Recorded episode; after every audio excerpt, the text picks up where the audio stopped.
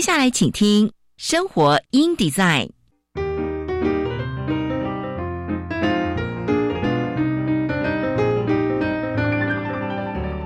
美好早晨，来一段爱智之旅吧！漫步在社会的街角，开启我们与自己的对话。穿梭在文化的回廊，重拾我们与土地的羁绊。生活 in design，为理想生活提案，设计所有幸福的可能。周一到周五早上九点到十点，我是佳妮，欢迎收听生活 in design。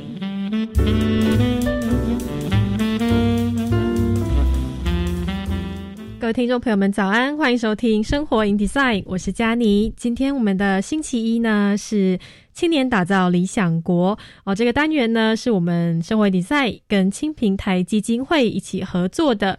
今天呢要来聊聊关于诶，在这个资讯爆炸哦，网络的时代，步调非常的快速，我们要如何的来有效沟通庞大的复杂资讯呢？我们要来介绍的是 Relab，这这个由一群青年创业哦，作为一个专业设计的顾问公司，他们呢教大家如何利用创意或者是符合需求的方法来达到最有效能的沟通哦。所以今天呢，我们将会邀请到 Relab 资讯设计顾问公司的共同创办人刘佑轩哦，佑轩来跟我们分享关于 Relab 他们在做什么，以及他们的与众不同之处。今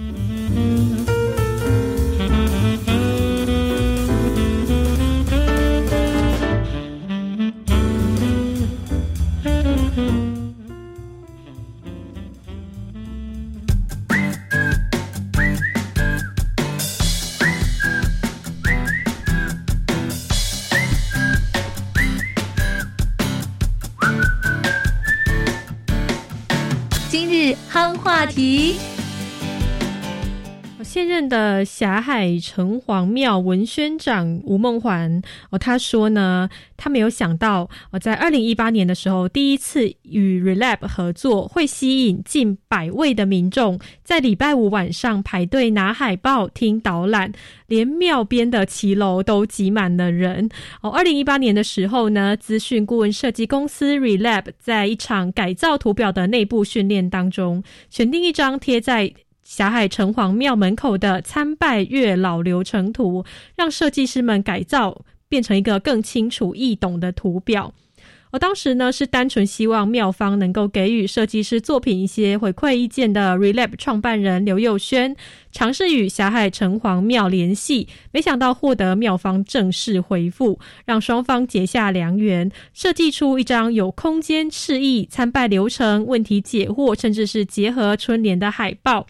在白色情人节举办这个送海报活动，那吴梦环观察到当天来排队的民众都是年轻族群，让他又惊又喜，决定与 Relab 展开合作哦。因为小海城隍庙空间有限，庙里并没有提供信众求签的服务，所以 Relab 提出希望运用脸书聊天机器人制作线上求签的你的在线月老。吴梦环，你觉得值得一试？在进入你的在线月老聊天视窗后，会引导使用者一步一步做线上参拜，也提供关于霞海城隍庙的趣味小知识，增加互动哦。还有呢，在未来也会将你的在线月老做成英日版的未来发展性，向全世界以及国际观光推广霞海城隍庙的月老文化哦。那这个是 Relab。哦，在实际上与霞海城隍庙合作的一个案例。那接下来呢，我们将会邀请到佑轩来为我们做更多的介绍。废青卤蛇不应该是青年的代名词。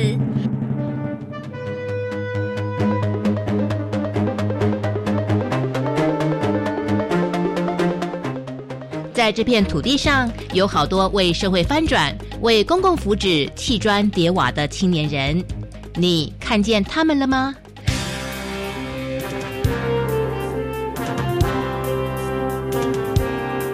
青年打造理想国，带您看到当代青年如何透过投入公共事务，为社会翻转及公共福祉带来新契机。欢迎收听《青年打造理想国》。欢迎回到生活 in design，我是佳妮。今天我们的青年打造理想国，要来教大家如何用图来好说话。青年的资讯图表沟通术。在我们这个资讯爆炸而且生活步调非常快速的时代，我面对资讯的碎片化，要怎么样啊？这瞬间让对方想看，而且能够秒懂。哦，与其呢千言万语说了一堆，不如来画一张图吧。啊，因此有一群青年们创办了 Relab 这个公司，哦，来教大家如何用资讯的图表来沟通。他们也关心台湾的未来，我更想透过这一身功夫来发挥影响力，反映社会现象，来引发众人一起思考跟讨论。那我们今天邀请到的是 Relab 资讯设计顾问公司共同创办人刘佑轩，来到我们的节目当中跟我们分享。那我们先请佑轩跟我们打招呼。佑轩您好，嗨，大家好，我是 Relab 的叉叉，可以叫我叉叉。您的绰号是叉叉。好，那想要先在介绍如何来用图表。沟通之前，可不可以先跟我们介绍一下 Relab 是一家什么样的企业？你们在做哪些事情？嗯，我们其实，在创立以来，大概有几次的转变。在一开始的时候，呃，就如同刚刚介绍的，其实我们一开始观察到资讯有非常非常多，然后也他也有在沟通上遇到一些挑战，嗯，所以我们就先从视觉化。把资讯跟资料用视觉化的方式呈现的这个服务开始做一些尝试，嗯，然后在第一个阶段做了很多的尝试，可能是用静态的图像啊，或者是说明动画等等的，嗯，那发现说它的确可以让人在更短的时间内了解一个资料，或者是了解一个复杂的资讯，嗯，但到了第二阶段之后，我们发现，呃，这样好像其实还不够。因为有的时候，我们需要去判断哪一些资料更有价值，更适合我们投入时间来协助我们的客户或是合作伙伴来传递，然后甚至是我们有没有办法去验证，经过设计之后它的成效到底变得怎么样？那有没有办法在整个沟通策略里面发挥更好的帮助？所以我们在第二个阶段呢，就。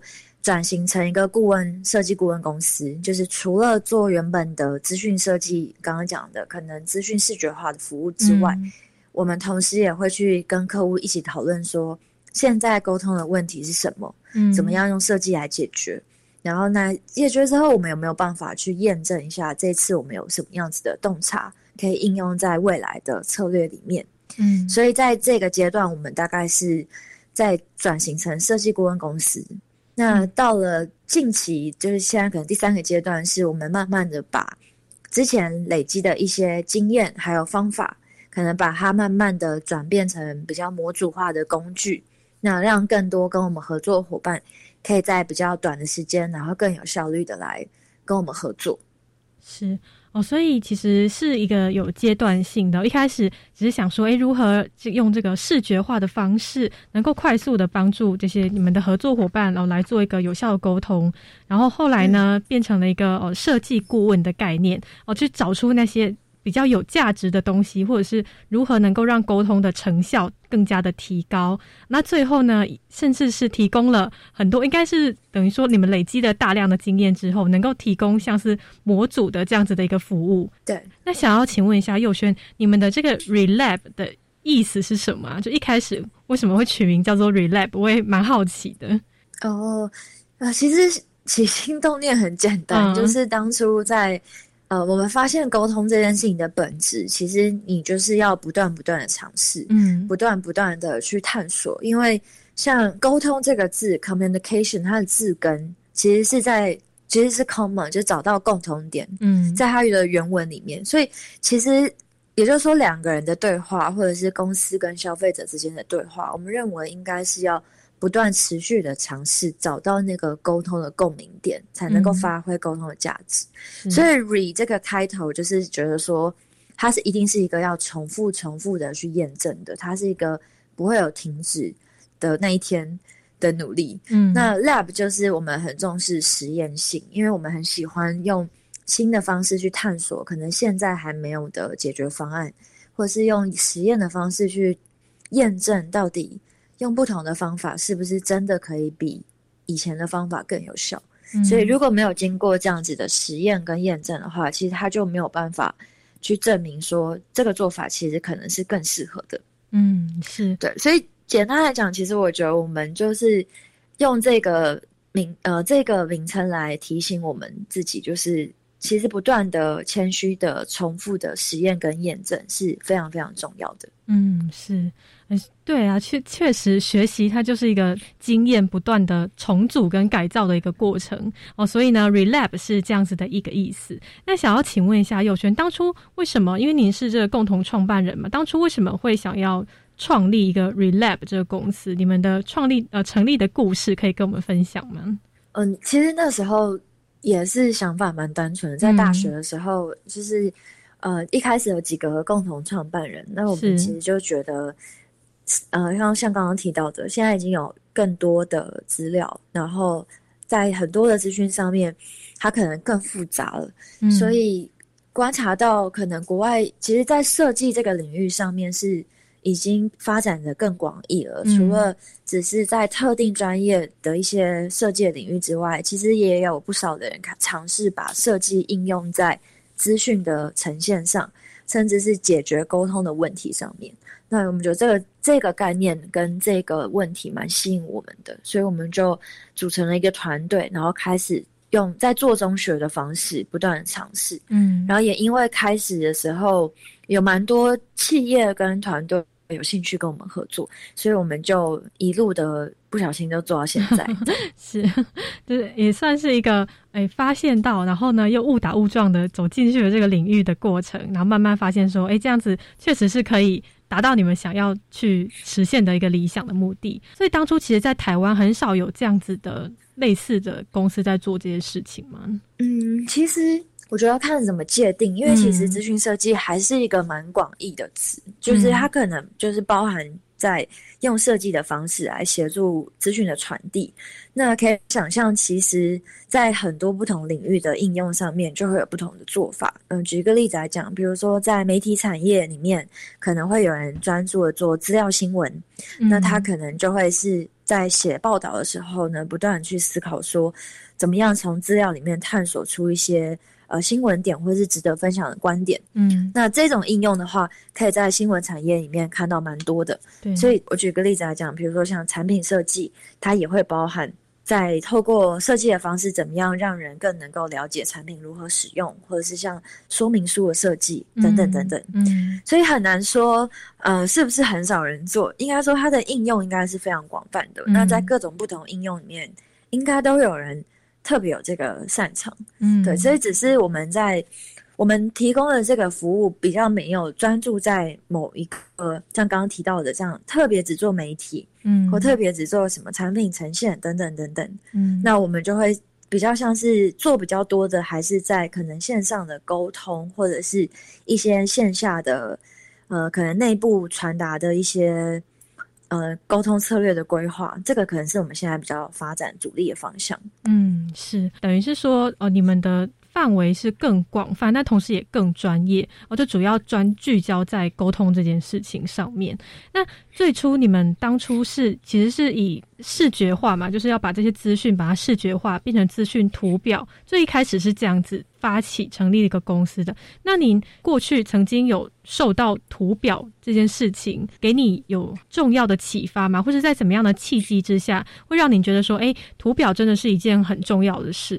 创业之前，我觉得。嗯，当时每个创办人可能人可能经经历不太一样。那我自己的话，其实是在学习进程里面，本来就蛮喜欢用图像的方式来思考跟学习。所以，比如说在对做笔记啊，或复习重点的时候，像以前要准备大考啊，嗯，等等，其实都比较习惯用视觉化的方式来做记录跟呃验证自己学习的成效。这样是，所以一开始就是您在。就以前在做功课啊，或者是准备考试的时候，您就有发现说，用视觉化的方式会比呃，可能只是单纯的文字描述更容易让你印象深刻吗？或者更让你能够去抓到重点？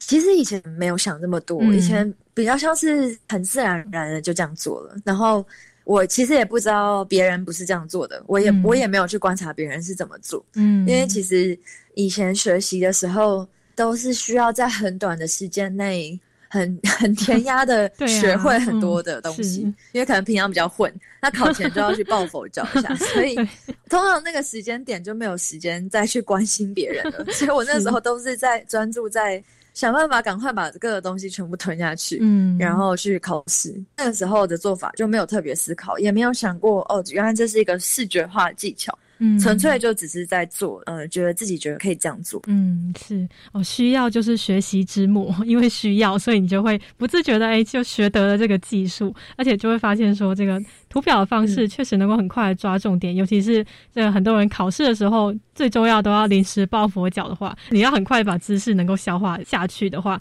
用图表或许真的是一个还不错的方式哦。那过去是这样子的一个经验，学习的经验过程。那在创立了 Relab 之后，后来之后。是怎么样的呃时间点或者怎么样的契机，也会让你觉得说，哎、图表非常的重要？其实我觉得我们公司会一路做到现在，主要是因为市场是确定有这个需求，嗯。因为我们其实没有非常积极的去想说，原本早期成立的时候没有那么积极的思考这个公司要长成什么样子，嗯比较像是刚刚提到，我们就开始尝试，然后就一路开始做，所以我觉得会会推进到我们现在也回答刚刚讲，觉得图表重要，反而是因为了解到了市场的需求这么大，才会知道说原来这样子的一个技巧是这样子的一个服务是在市场上这么缺乏的。是，就是其实市市场是真的是有很大量的需求的哦，只是可能过去的话、没有特别去注意到这一块，是没有发现这件事情哦。但是有一个专门的公司来做这件事情，就发现说，哎，真的是大家都很需要哦。那这个是关于这个我们的哦图表，觉得说，哎，非常的重要的一个原因。那接下来想要再请佑轩跟我们分享哦，你们在成立到今天呢、有没有一些？合作的案子，比如说你们会跟企业或者是政府或者是学校来合作吗？有些什么让你印象很深刻的案子，让你觉得说，哎，图表的影响力真的很强大的？我觉得蛮多的，因为如果嗯他们没有这个感觉，应该就不会来找我们合作。嗯因为我们目前基本上还是比较是客户会，呃，我们比较像是让他们了解到这可以应用什么价值之后，大家来找我们讨论合作的方式。嗯所以其实如果是想要讲它的那个执行之后的效果的话，嗯我们曾经跟一个营养顾问公司合作，我们在一个蛮传统的企业里面要推动减重嗯的一个计划。那我们就在想，有没有办法透过沟通，就是资讯的呈现跟沟通这件事情来达到一定的成效。那以往通常企业来找我们，如果是关于呃呃员工健康的这种目的的话，他们通常都会提出的需求就是可以帮我们在员工餐厅制作一些营养相关的图表，嗯然后让我们可以贴在餐厅里面吗？通常会比较像这样。嗯但其实这个成效是相对比较难评估嘛，然后再加上其实根据我们观察，其实不太会有员工去看那些东西，就因为他的员工的特有特别的特质或是工作能力，比如说假设啊，他是一个球队。那当然，就是运动员本来就比较重视健康，他嗯他身体的状态，那他可能会去看。可如果今天是一般的职员的话，这种阅读的动机可能就相对比较薄弱。所以我们曾经做过个实验是，我们反而是选择了员工大脑会比较放松的时候。呃，举一个例子来讲，那一次我们选择的是。在厕所去做一个资讯沟通的实验。那在厕所里面呢，我们跟这个上上签营养顾问公司合作，我们设计了一个小海报，让他可以在上完厕所之后，嗯，检查他的健康的状态，从他的排尿啊、排便啊等等状态去了解他水喝的够不够，或蔬菜吃的够不够、嗯等等。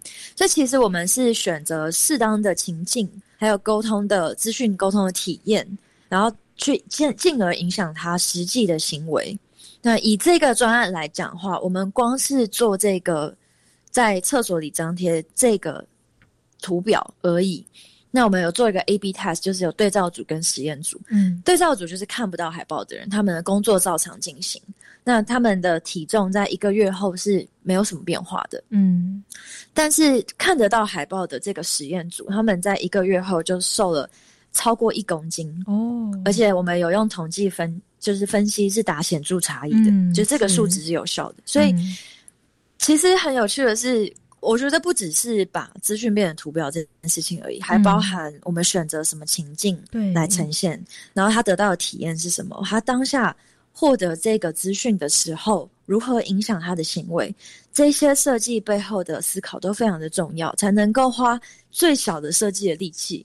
然后达到最好的成效，这个才是我们在刚刚提到从第二阶段公司发展到第二个阶段转型成设计顾问公司的原因。嗯，是哇，这个真的是很有趣耶，因为一般人一开始一定就是想的跟一开始讲到的那个做法一样哦，就是如果要让员工看到说，哎，自己吃的东西有没有营养啊，自己的健康有没有营养，我们就想说，哎，就贴一些表格，我们就贴一些图片啊，在墙面上，然后让大家自己看。可是这样子的沟通真的是有效的吗？哦，就可以打上一个问号。所以 Relab 就会等于是钻研这个问题，然后去了解说，哎，怎么样的情境可能是真的可以让哎这边的员工可以去了解说，或者是愿意去看这些资讯哦。然后呢，实际上你们在做完。测验之后就发现说，确实是有达到这样子的效果的。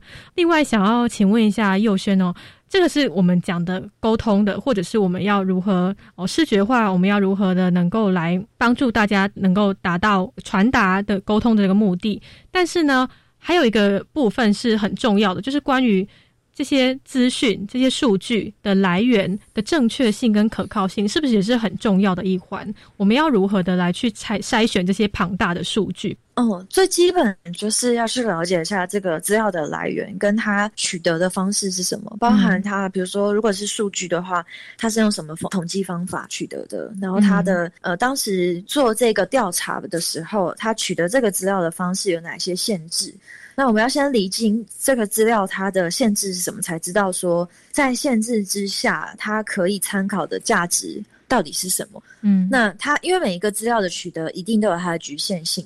嗯所以，我们其实，在取得资料的过程当中，当然就是会去做这些检查跟思考，然后再进到设计，在传递讯息的时候，就要去检查说有没有在这一个可沟通的讯息范围内去做传递，还是他有不小心超过了他应该要传递的内容。举例来讲，可能。他只能讲三分的证据，可是不小心我们用三分的证据，但我们讲了讲到了六分，超过了他可以传递的事实。嗯，那在这个阶段的话，我们通常如果是相对已经有一些专业的内容的话，我们都会请相关领域的专家帮我们确认，然后甚至很多时候会不止请一位专家，都会在同样领域里面找。超过一位不同的专家帮我们去确认，哦，有有专业的人员来做一个数据上面的确认，哦，真的是非常重要的事情。有几分证据再说几分话，这样子的话更能够让人信服。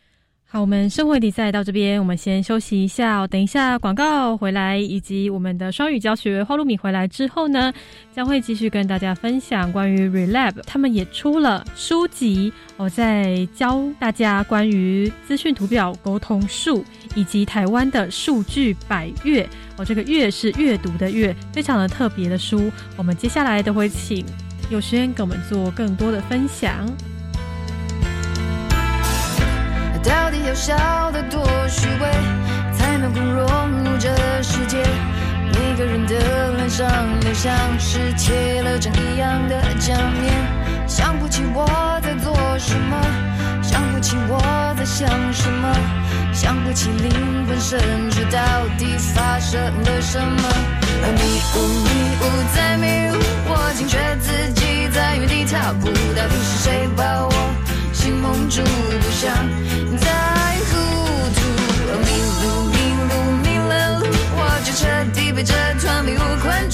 能够指引我一条路，带我走向正途？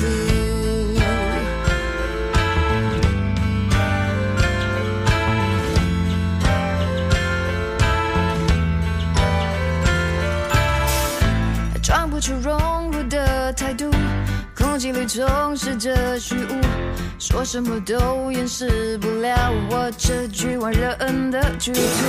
想不通自己怎么，不懂世界怎么了，想不通心灵深处到底变成什么了？迷雾迷雾在迷雾。大家好，我是陈军医师。疫苗保护力是指接种疫苗的人与没有接种的人相比，减少了多少生病、重症或死亡的风险。所有的疫苗在开放接种前，都必须经过卫生主管机关确认安全性与有效性，符合国际标准，并经由专家会议讨论来定定接种对象及优先顺序。符合条件的接种民众，经医师评估后接种 COVID-19 疫苗，可保护自己与他人的健康。有政府，请安心。以上广告由行政院与机关署提供。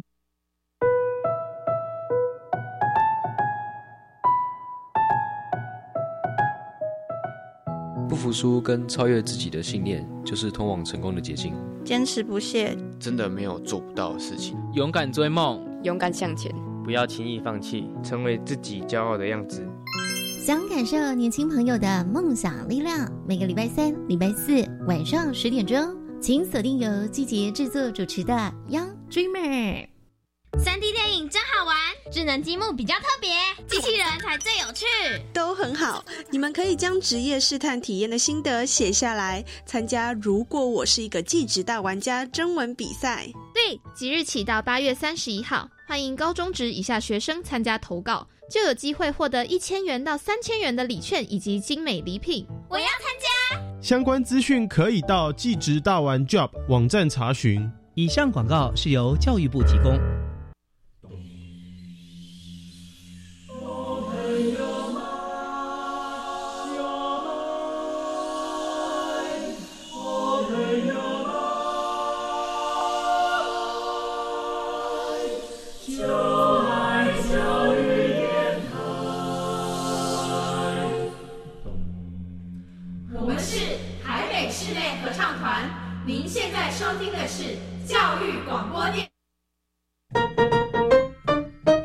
Follow me, go bilingual。双语教学花露米。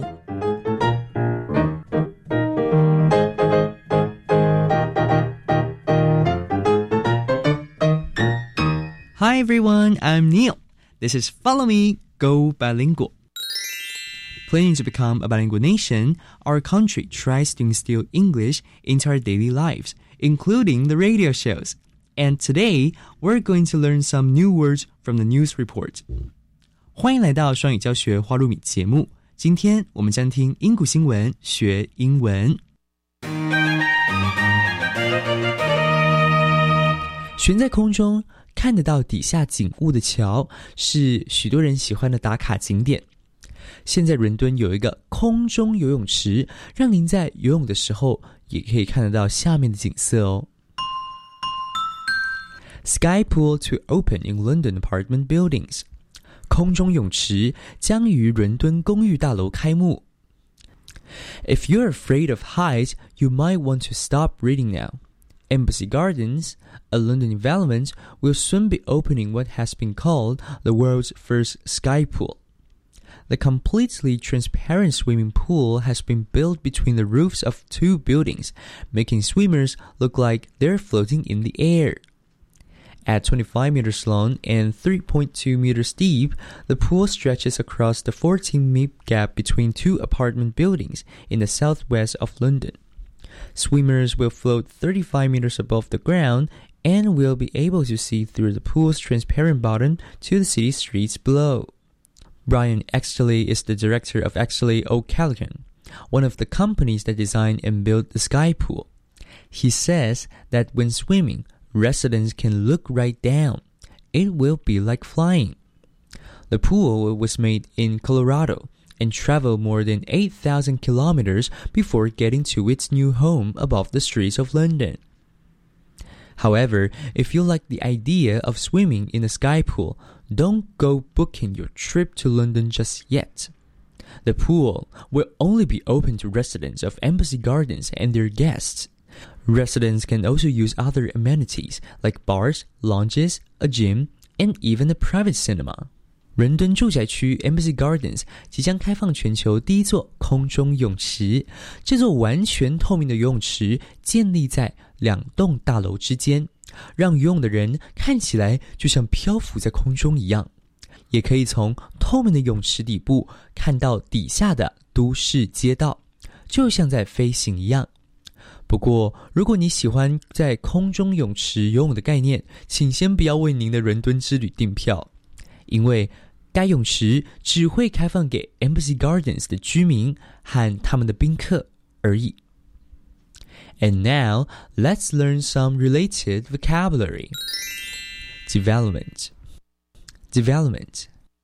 The process of changing land so that it can be used for a new purpose, an area with a number of new buildings. 发展. For example, the new development will have 150 homes.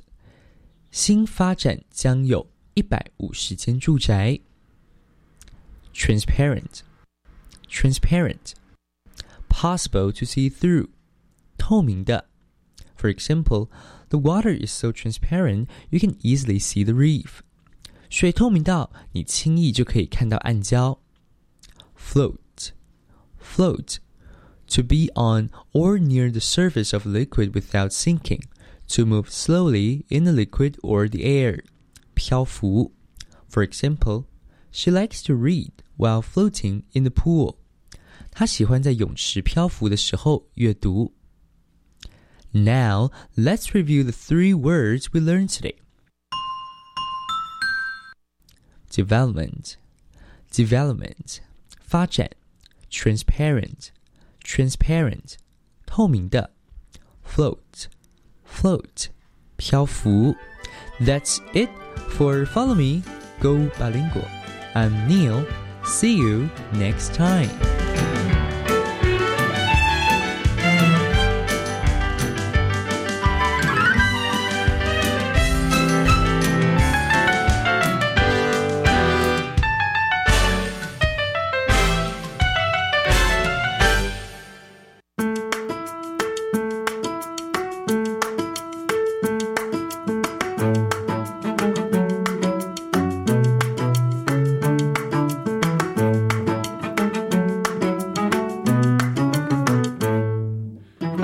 生活 in design 青年打造理想国这个单元呢，是我们生活 in design 与青平台基金会一起合作。今天呢，要来继续和大家分享关于 Relab 资讯设计顾问公司如何呢，能够用图表来做好一个完善的表达以及资讯的传递。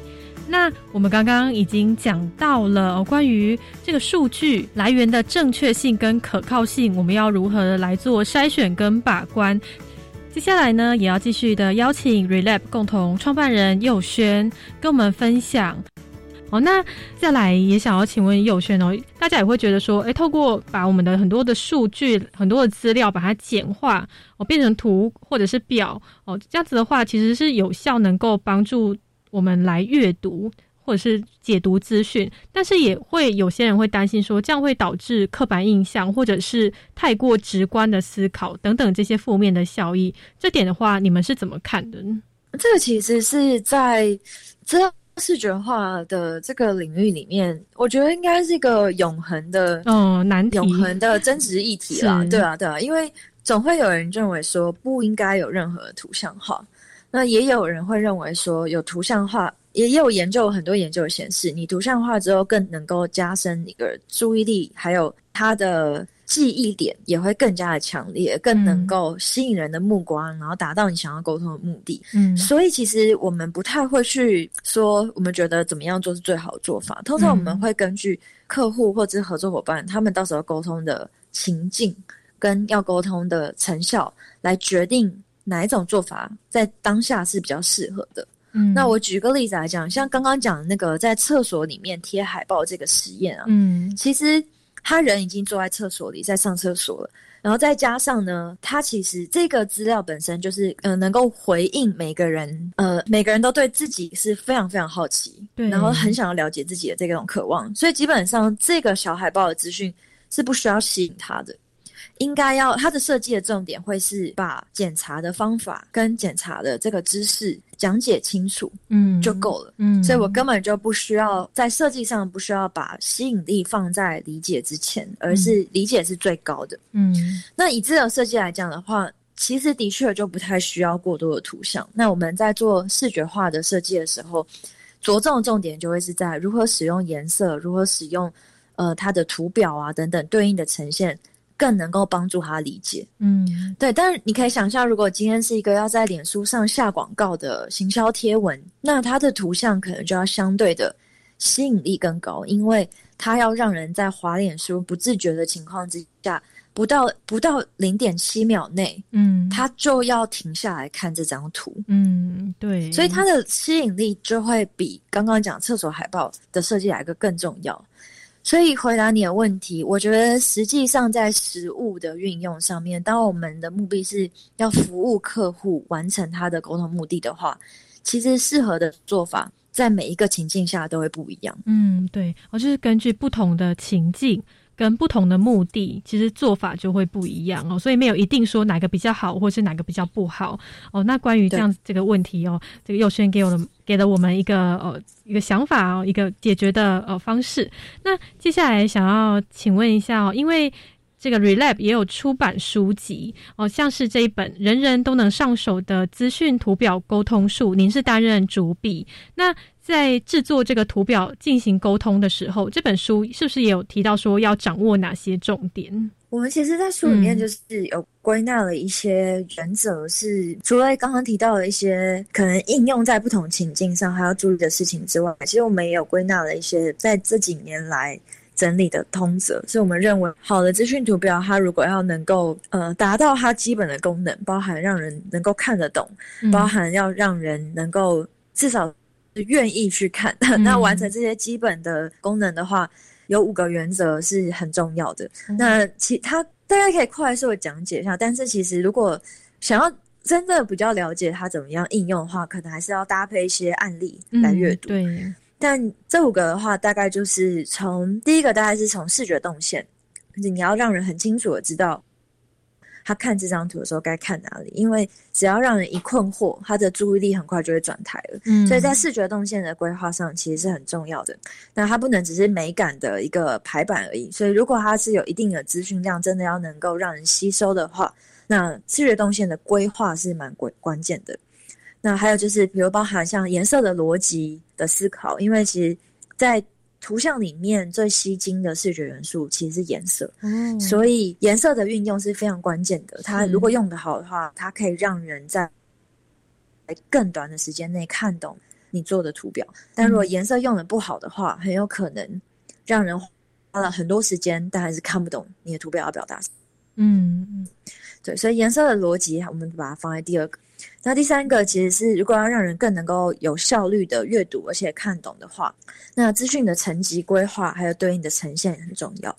然后第四个就是你要让人引起共鸣的话，你要有在不管是文案的设计上，或者是图像的一个编排上面，让人有互动的感觉，他才会认为说这个图表是为他而做的。当他有这样子的感受的时候呢，他才会愿意去读你做的图表。对，然后呃，最后一个其实是。能够最好是当然，我们当然希望他读完这个图表之后，不是就结束就忘记了，所以最好是有一个记忆点是他可以带走的。因为其实我们都希望大家看完一个图表之后，能够记住某一件事，或者是去做某一件我们希望他去做的行动。所以，呃，如果说做完一个图表之后，能够让人确实的带走这个记忆点的话。才能够达成这个图表当时设计的目的，那这一点也是很很重要的一个关键。哦，是，所以在这本书人人都能上手的资讯图表沟通术当中，其实就提到了非常多哦，关于说怎么样在设计这个资讯图表的时候，有哪些能够让。这些哦，我们的读者，我们的阅读的人，能够快速的哦抓到他们想要的东西，动线啊、颜色啊等等啊，记忆点都非常的重要。里面也有很多的案例，其实都可以提供给我们来做一个参考，搭配的使用来去阅读。那另外想要再提问一个问题哦，因为除了资讯图表沟通术这个技术之外，其实 Relab 你们也很关心台湾的社会，所以你们也出版了《台湾数据百月》这本书。这本书出这本书的目的是什么？这本书是在写些什么呢？好，其实说很关心社会，有点不敢这样说，但是我们蛮蛮想要了解，那也蛮希望可以参与讨论的。但呃，在这本书的目的，其实就是我们在内部的时候就。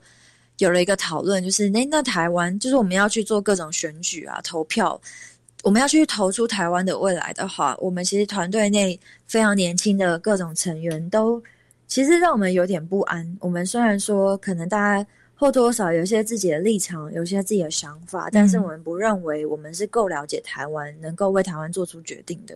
所以呢，我们就在内部发起了一个探索这个答案的计划，就是我们想要知道。台湾这十年来，或甚至二十年来，到底是哪些地方变好了，哪些地方变差了？那我们知道了这样子的更完整的了解一下现况的时候，也比较知道说，其实未来还有哪些议题是重要的，哪一些议题可能没有这么多人讨论，但它可能其实是很需要被关注的。那哪一些事情可能它讨论热度高，但是它它也因此可能有正在慢慢的变好，等等等等。那我们非常的好奇，嗯，所以就组成了一个团队去做这个探索。那这本书其实是把这个探索计划呢整理成一个想要跟大家一起分享的形式。那透过比较强大的各个书店的通路，来达成这个能够跟原本我们触及不到的各个不同年龄层啊、不同专业领域的一些或者是工作啊、职业的人去做一些这个。我们观察到的有趣的议题或相关的数据的分享，嗯，是哦，等于是说你们诶观察到了台湾的社会，然后呢，你们抛出了一个问题，哦，你们把它们整理出来，然后呢，把这个数据抛出来，把问题丢出来给大家，让大家去呃延伸更多的思考，哦，或者是促进大家互相去思考啊，去呃辩论啊、批判的这些可能性，哦，所以就出版了《台湾数据百约》这本书，所以里面的话。很多大部分都是数据图表吗？还是会有其他的一些内容？我们那时候就是定了一个宏愿，就是我们想要找出一百个议题。在这本书里面，对，就是有一百个课题。那这一百个怎么来的呢？就是包含，比如说像。呃，SDG 有提出一些永续发展的重要指标相关，或者是像科技部在呃前年的时候，前年嘛，应该是前年做了一个全台民众关心的百大议题调查，就是民众到底关心哪些议题，觉得是重要的等等。那我们也观察了一些主计处的重要的统计指标，那会诊出了这一百个题目。那其实我们找了超过一百个啦，大概将近两百个，但是我们从中选了五十个。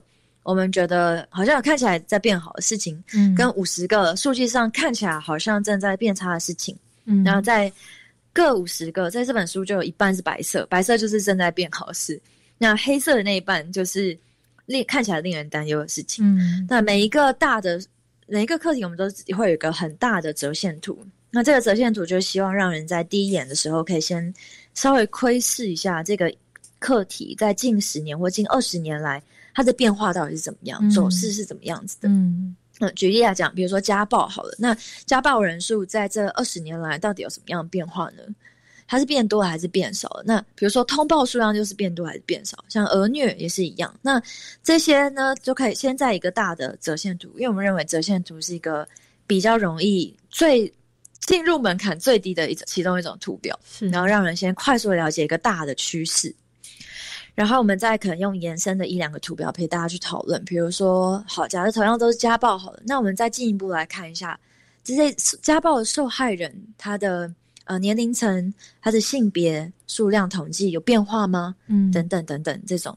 然后我们跟每一个课题，我们都有找那个领域里面一到两个专家协助我们去检视我们写的导读，嗯，有没有。呃，适不适合？有没有需要调整的地方？那那个导读的目的不是要给大家一个结论，而是希望能够借由这个图表开启第二层的思考。就像刚刚你提到的，其实我们是希望让人看到这个问题之后，成为一个对话的起点。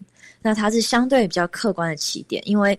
我们不是只是基于个人的生活经验，或个人的眼界，或个人的立场跟想法而已。我们是从一个相对客观的资料出发，那可以交流彼此想到的一些问题。嗯，是哦。所以其实透过这样子的一个数据的呈现，哦，像刚刚佑璇提到的，一开始就是一个折线图，一个很大的折线图，让大家去看到，哎，近几年的这样一个变化或者是一个趋势，然后呢，再慢慢的去引导大家去。去思考更细节的哦，里面的这些族群的分布啊、性别的分布啊等等。然后呢，究竟是这个问题呃，到底是呃往怎么样的情况去发展？其实没有给标准答案给我们。是继续的，对，但我们带领我们去思考而已。应该对，好像也没有办法带领 启发大家，启发 大家可能会走去哪里，可能大家自己启发这点就已经就已经很重要了。对啊，能够让大家去诶去想到说，哎，原来这件事情是我们值得关心的，这样子也很不错啊，就让大家去关心更多的这样子一个社会的议题。哦，那另外想要再请问一下佑轩哦，因为 Relab 你们也有一个关于视觉沟通的设计工作坊，这样子。这个工作坊是要来培养哦参与者的视觉沟通设计的能力是吗？哦，其实我们大部分都是比较多是呃受邀外面的空间啊，或者是单位合作来举办。那我们自己的话，通常在很特殊的情况才会举办，比如说。呃，回馈有买书的读者啊，或者是回馈我们的客户啊，等等的。那通不管是我们自己举办，还是跟外部的空间合作举办，通常目的不外乎就是推广刚刚提到的这个设计应用在资讯沟通上面，到底可以产生哪一些影响？那在过程的运用里面，又有哪一些我们累积的经验跟技巧？比较像是这样子的推广，所以是希望让大家不管是各行各业的人都有机会可以用这样子的技巧，在自己的领域里面去发挥影响力。嗯，是我希望能够培育更多这样子的人才，这样子其实也是哦，更好的能够达到这个社会的沟通的效果哦。所以从这个视觉的设计，然后呢，一直到这个传达沟通的资讯的沟通传达，其实呢，Relab 就是持续的在做像这样子的一一件事情。那最后想要请问一下佑轩哦，因为我们这个单元是青年打造理想国，其实也有很多的青年，他们也会想说，哎，可以借由像这样子的方式哦，参与到我们的社会当中哦，甚至呢，可以参与公众议题，为社会贡献一份改变的力量。对于这样子的青年朋友，你有没有什么样的建议？呃，运用资讯设计的来改变社会的青年建议吗？是是是。其实我我觉得应该现在大家不管是在呃，可能可以运用的，可能社群媒体啊，或者是开放的一些更容易取得的，可能比如说手机的 App，或者是网络上的软体或开源等等。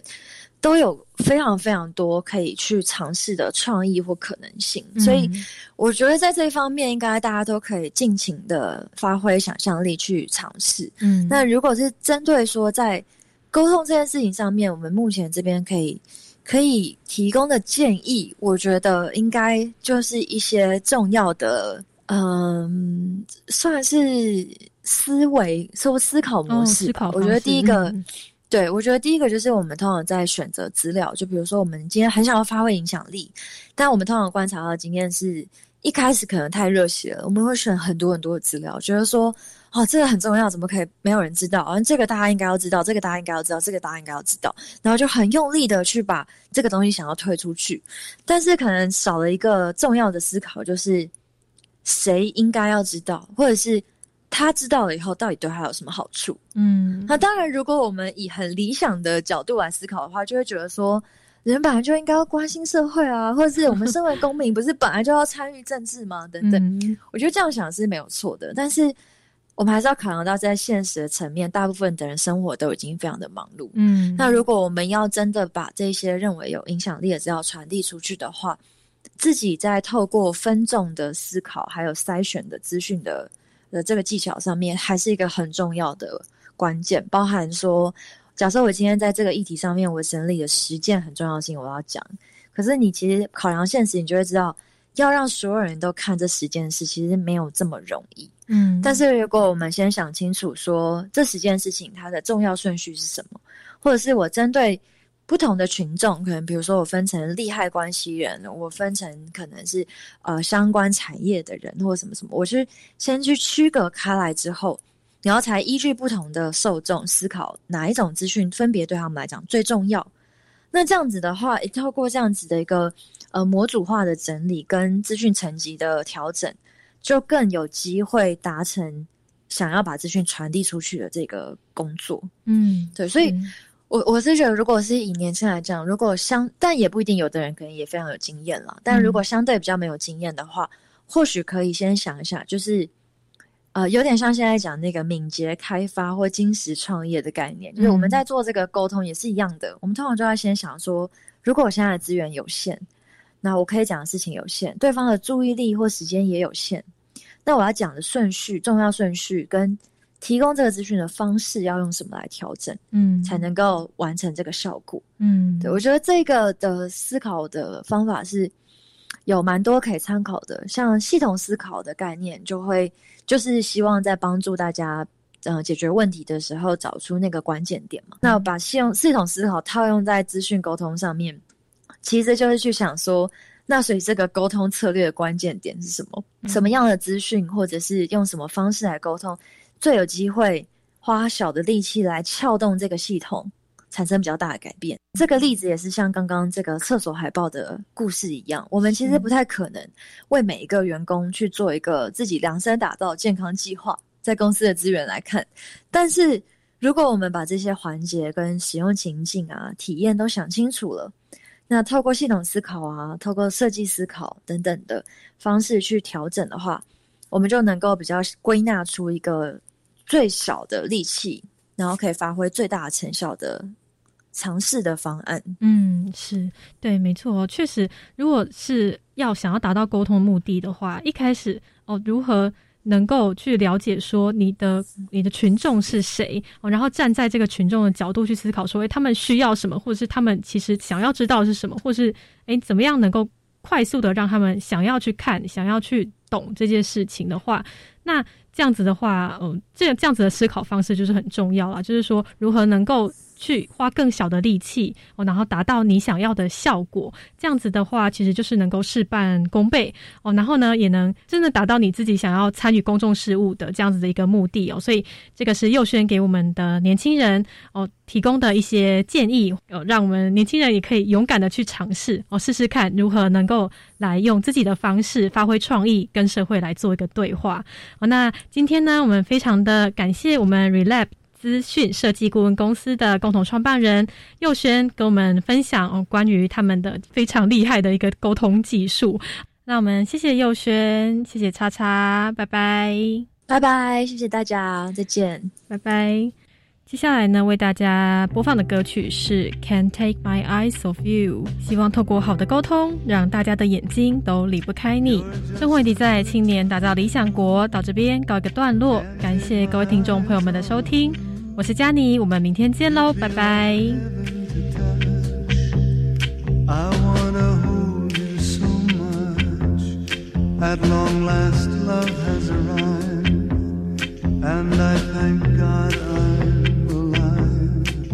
You're just too good to be true. Can't take my eyes off you. Pardon the way that I stay. There's nothing else to compare. The sight of you leaves me weak. There are no words left to speak. But if you